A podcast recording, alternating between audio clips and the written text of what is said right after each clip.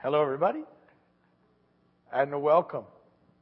Once again, as we continue on in our Bible study that we're doing in uh, the book of Matthew and, and really working through the entire New Testament together, hopefully in the uh, weeks and years that lie ahead, unless God moves us in a different direction at some point. I guess every time we finish a book, we could, we could change course, but for now, I'm, I'm uh, pretty settled on moving through Matthew and moving into Mark. So, uh, and how many of you have any idea how many chapters there are in Mark?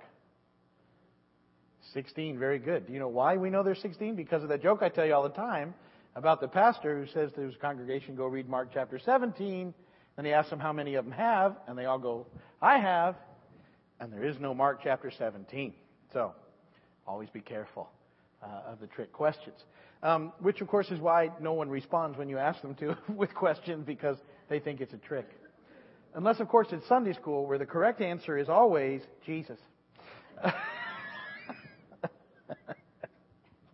which is a whole other joke. But nonetheless, let's uh, let's talk about Matthew. We've been working through the book together, and um, by reading it in context, you get to see a lot of things that you don't normally see. And by studying this way, and I'm fascinated. You know, we picked a day uh, a long time ago and just started this thing. How things hit certain days. Like last week, we were talking about the triumphal entry because we were in Matthew 21. In Matthew 22, now I think this is funny. In Matthew 22, there's the chunk of scripture where they asked Jesus about paying taxes. Don't you think that's funny? that we're on April 15th. So that kind of stuff, just like, well, that's funny. That's, I think that's sense of humor stuff, you know, because we've stayed on task. We've been moving through this thing. We didn't certainly trying to arrange to have that happen. So I always get a kick out of that. But I find if if you are uh, faithful to establishing some sort of Bible reading pattern, that, that stuff happens all the time because that's what God does. And, and uh, you'll see it when you, you'll, you'll read something and you'll, I mean, you'll just go right through it. And you'll be so glad that you just read it, uh, that, that you'll be blessed. I was uh, on, on God's Daytimer, I, I just posted a little while ago. For those of you who get God's Daytimer, it's a almost daily email that I do. It's probably four times a week uh, when it's all said and done. And uh, I, I just post on some of my reflections and stuff. And I was reading Romans 12. It's uh, uh, today earlier, and in, in verse 9, I'm off track. I'm sorry. This is a bunny trail. Uh, it says, Love must be sincere. And then it goes on in the following uh, 12 verses, and it gives a description of sincere love that, that I'd encourage you to go read if you've, never been to God's Daytimer go. But it says, you know, hate what's evil, cling to what's good. And it, and it gives this list of what sincere love looks like. And it's, uh, it was such a eye opener. You know, I've read it lots of times, but I, I felt led to just write down all the things that it listed there, and I, I, I talk about that in God's Daytimer. And then, and now there's this list of what love looks like, and it's it, it doesn't take long to go, uh oh, that's not. I'm not doing that. I'm not doing that. I'm not doing that. And and uh, see, but but by applying His Word into our life all the time, uh, we we get to see all sorts of things that happen in the process. So let me get back on track and out of that bunny trail and uh, into the the discussion at hand. Now, uh, throughout Matthew, what we've seen is we, we started at the birth and we've seen how God moved in that and then the miracles that took place. And then we, we see uh, Jesus going and being baptized. We see the temptation and the events that took place there. The Sermon on the Mount. Remember, I keep going back to it because really in Matthew it's pivotal. And in, in the whole sort of ministry of Jesus, Matthew 5, 6, and 7. You need to know that as a sermon on the Mount. Matthew 5 has the Beatitudes in it. But it undoes all of the religious teaching of the Pharisees with that wonderful statement, You've heard it said, but I say to you, and he gives them the exact opposite. But he's breaking down the walls and the barriers to get people back to God. He's, he's saying, I, am He, and this is what relationship was intended. It wasn't a bunch of rules and, and regulations, it's relationship. And the Pharisees had made it impossible to have relationship with God. Now, they'd done that, and we talked about the Pharisees. It's important to know because they're a big part of the Gospels, and especially in the events that are happening now. They were trying to protect Judaism from being uh, Hellenized, which means from, from falling under Greek culture. And, and so the way they had done it, they'd been around for a couple hundred years, is that they had um, come up with all these rules and regulations. Now, there's another group we're going to talk about a little bit tonight, and those are the Sadducees. We haven't talked about the, the Sadducees much in Mary, but they're, they, they were more aristocratic than the Pharisees. And they, so they held a lot of very high positions, and yet the Pharisees were more respected by the people, so the Sadducees had to deal with the Pharisees. But the Sadducees had been impacted by the Greek culture significantly. And so, to the point where they really didn't know Scripture any longer, and they doubted things like the, the, resurrection from the dead, afterlife, any of those things. The Sadducees didn't believe in them. They'd become very secularized because they had been twisted by Greek culture. So, uh, you, so there's extremes. See, so you get the Pharisees who had tried so hard not to be influenced by it that they'd lost God, and then you see the Sadducees who'd completely influenced by it and they'd lost touch with God. And Jesus comes into the heart of that and says, "No, I'm, I'm God," and and this is this is the relationship that you need to know and have. And so um, he presents himself to Israel, to the religious leaders, and he not only tells them who he is, he backs it up with signs and wonders. They choose not to receive him because he doesn't come in the package that they were looking for. And, and even though Jesus' ministry continues uh, as he heals, uh, we see a shift over time. We've talked about that, where his healing is, is less done to verify who he is, which is what it was all about in the beginning, and more about being moved by compassion uh, uh, on people. And the Pharisees increasing their attacks to get him silenced and to ultimately have him killed. That's what they're moving towards. But because of all the ministry that Jesus has done, he's a pretty popular guy right now. It's about to change. Over the next few chapters, we're going to see it change drastically. But last week, we saw him come in to the, to the, to the sort of rapture of the crowd. They were just enthralled that he was there. Jesus was here. Uh, blessed is he who comes in the name of the Lord. And Jesus goes to the temple. Last week we saw that, and he cleans it. And, and he, he, he gets the, get it back to a house of prayer, which was what it was intended. He uh, immediately, the blind and the lame come into the temple where he heals them. And I told you that was huge because under the, the rule of the Pharisees, they weren't even allowed in the temple. The people who desperately needed God couldn't get to him and because they had commercialized the whole process. And then in Matthew 21, there's these series of stories that Jesus uh, tells that lead into it that all sort of uh, are done to expose the real nature of the Pharisees. So, because people are going to choose the Pharisees here shortly, but they're going to have to do it knowing what they're doing when they choose it. And so Jesus tells the, the, the, the about the Pharisees that the, the Pharisees don't they haven't produced fruit. And that was the story of the fig tree. That they, they don't produce fruit in their in their ministry. Um, they have no real authority, and he demonstrates that by the fact that they can't answer questions.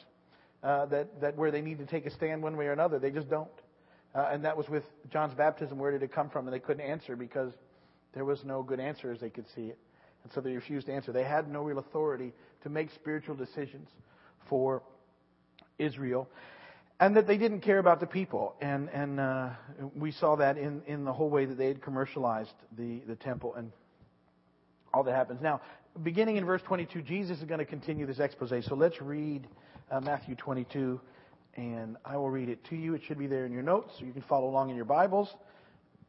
It's in the New International Version in your notes, and the pulpit Bibles or the NIV as well. But you can read in whatever translation or paraphrase you're comfortable with. Matthew chapter 22, beginning in verse 1. Jesus spoke to them again in parables, saying, The kingdom of heaven is like a king who prepared a wedding banquet for his son. He sent his servants to those who had been invited to the banquet to tell them to come, but they refused to come. Then he sent some more servants and said, Tell those who have been invited that I prepared my dinner. My oxen and fattened cattle have been butchered, and everything is ready. Come to the wedding banquet. But they paid no attention and went off, one to his field, another to his business. The rest seized his servants, mistreated them, and killed them. The king was enraged. He sent his army and destroyed those murderers and burned their city. Then he said to his servants, The wedding banquet is ready, but those I invited did not deserve to come. Go to the street corners and invite to the banquet anyone you find. So the servants went out into the streets and gathered all the people they could find, both good and bad, and the wedding hall was filled with guests. But when the king came in to see the guests, he noticed a man who was there was not wearing wedding clothes. Friend, he asked, how did you get in here without wedding clothes? The man was speechless. Then the king told the attendants, tie him hand and foot and throw him outside into the darkness where there'll be weeping and gnashing of teeth. For many are invited, but few are chosen. Then the Pharisees went out and laid plans to trap him in his words. They sent their disciples to him along with the Herodians. Teacher, they said, we know that you are a man of integrity and that you teach the way of God in accordance with the truth. You aren't swayed by men because you pay no attention to who they are. Tell us then, what is your opinion? Is it right to pay taxes to Caesar or not? But Jesus, knowing their evil intent, said, You hypocrites, why are you trying to trap me? Show me the coin used for paying the tax. And they brought him a denarius. And he asked them, Whose portrait is this, and whose inscription? Caesar's, they replied. And then he said to them, Give to Caesar what is Caesar's, and to God what is God's. When they heard this, they were amazed, so they left him and went away. That same day, the Sadducees, who say there is no resurrection, came to him with a question. Teacher, they said, Moses told us that if a man dies without having children, his brothers must marry the widow and have children for him. Now there were seven brothers among us. The first one married and died, and since he had no children, he left his wife to his brother. The same thing happened to the second and third brother, right on down to the seventh. That's, that's, that's a wicked string of some bad luck. You know what I'm saying? I must digress for a moment from the scripture. Uh, but choose not to say anything more. Okay. 28. Now then, after resurrection, whose wife will she be of the seven, since all of them were married to her? Jesus replied, You are in error because you do not know the scriptures or the power of God. At the resurrection, people will neither marry nor be given in marriage, but they will be like angels in heaven. I'll talk, we'll talk about that in a minute. But about the resurrection of the dead, have you not read what God said to you? I am the God of Abraham, the God of Isaac, and the God of Jacob. He is not the God of the dead, but of the living. When the crowds heard this, they were astonished at his teaching. Hearing that Jesus had silenced the Sadducees, the Pharisees got together.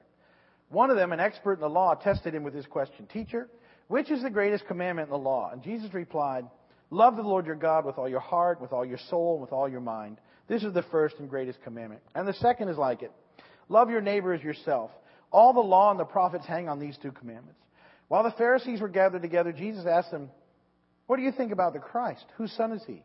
The son of David, they replied. He said to them, How is it then that David, speaking by the Spirit, calls him Lord? For he says, The Lord said to my Lord, Sit at my right hand until I put your enemies under your feet. If then David calls him Lord, how can he be his son? No one could say a word in reply, and from that day on, no one dared to ask him any more questions. Jesus wins. At least the debate. So they'd stop debating him. Okay, so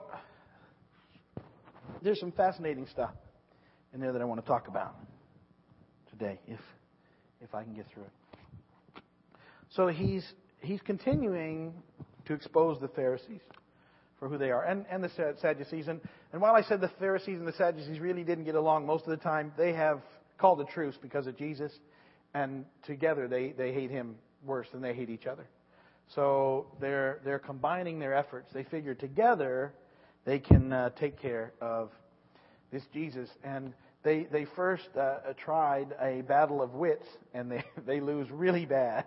And so they have to go and make some other arrangements, which they're going to do. They're going to move to treachery soon, um, and bribery, and all sorts of other stuff. And flat out lying uh, to get what they want. And remember, those are the, that's the religious leadership and the the potential. See, it's always sometimes we're surprised when um, people get caught in stuff, and we think, how could they do that? And yet, when you're it's not hard to get off track when you when you think you're moving in the right direction, and it gets so twisted over time that it's hard to see the truth and the light in what you're trying to do, and you start justifying things. Whenever you begin to justify, you're in trouble. And, and you, you've heard me say justify, rationalize. That, that once you start rationalizing, that's what you're telling is rational lies, and it's not the truth. And, and we, we have to be aware of it. They were just into it so deep at this point that they refused to see Jesus for who he is. Most of them. Now, some of them knew. We get pictures of like Nicodemus, who get some of the, you know, there's always a fringe that gets this, but most of them were just they weren't willing to give up what they thought they had established or their place or their power or their authority for the truth.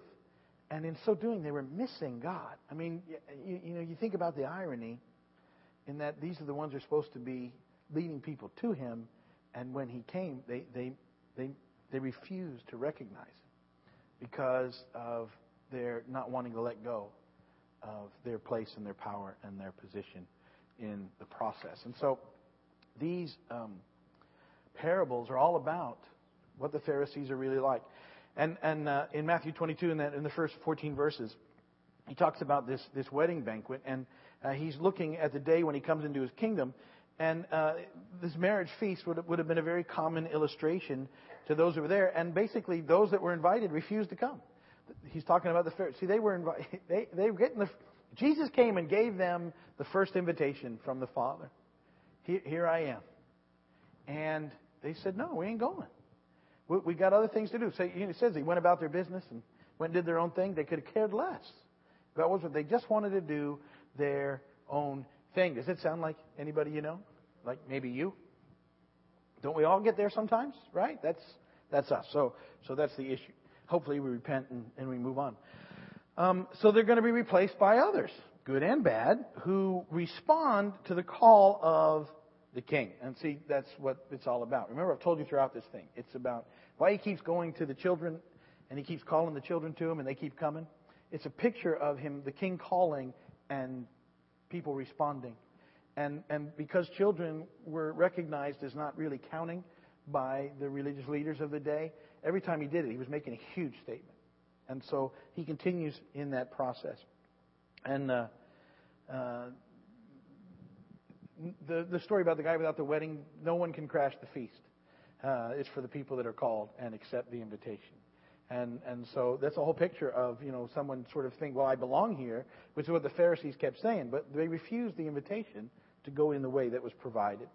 And so we, we see this uh, dynamic at work where um, the, the, the marriage feast, when, when Jesus, the bridegroom, comes for the church, his bride, um, the, the people that are there will be those who've accepted Christ in the process, who've already, uh, you know, sort of come into to that whole process, and it'll be out of relationship and response to the call, not out of any sort of works, rules, or religions that take place. And, and uh, that's what he's going with there.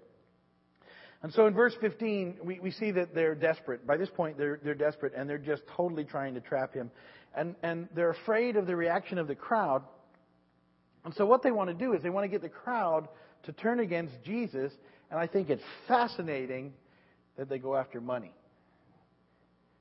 See, there's scriptures about money and God. It's a, and it's still, it's a big deal today. It's the, it's often the battle lines um, in in our lives. See, because you can't serve both. The Bible's very clear about that. You can't serve God and money. You can't. And yet, culturally, it's tough for us because culturally, money keeps slipping up here over God, and we keep putting our trust in money. See, and that's why when things all fall apart on us, if your trust is in money, it looks like it's, it's, it's you know, and yet if your trust in God, well then He sees you through the process. And so we have to make that decision. But it, it's often the, the, the real test of where we're at is how we deal with our money. Is it God's money or is it our money?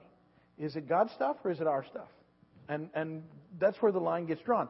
Now, he, so they're trying to attack his popularity, and so they come up with this question. Now, get it, these, these guys are sitting around thinking of things they can trap him with. Is it right to pay taxes to Caesar? Now, uh, paying taxes was no more popular back then than it is today. Um, it's something people don't like to do. Um, and particularly then, they, they, the, the tax, so the money was going to Rome, which they didn't like, and the tax collectors would always hit them for double or triple what they should have been paying anyway. And so they were so they, they hated the tax collectors.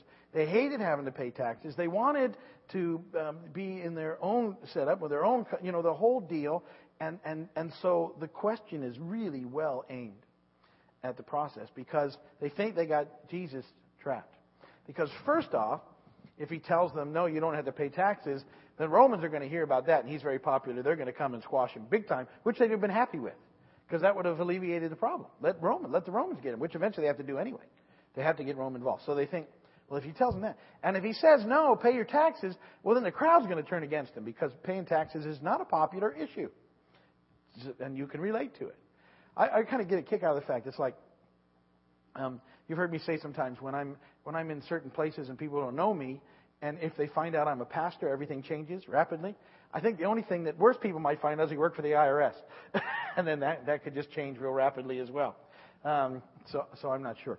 But, but anyway, they come up with this great question. And the wisdom of Jesus is so amazing And he, and he just, he asked for a coin. I, I love it. Like, I, I want to, I need a $20 bill. Anybody got a 20? I don't have one. To, to.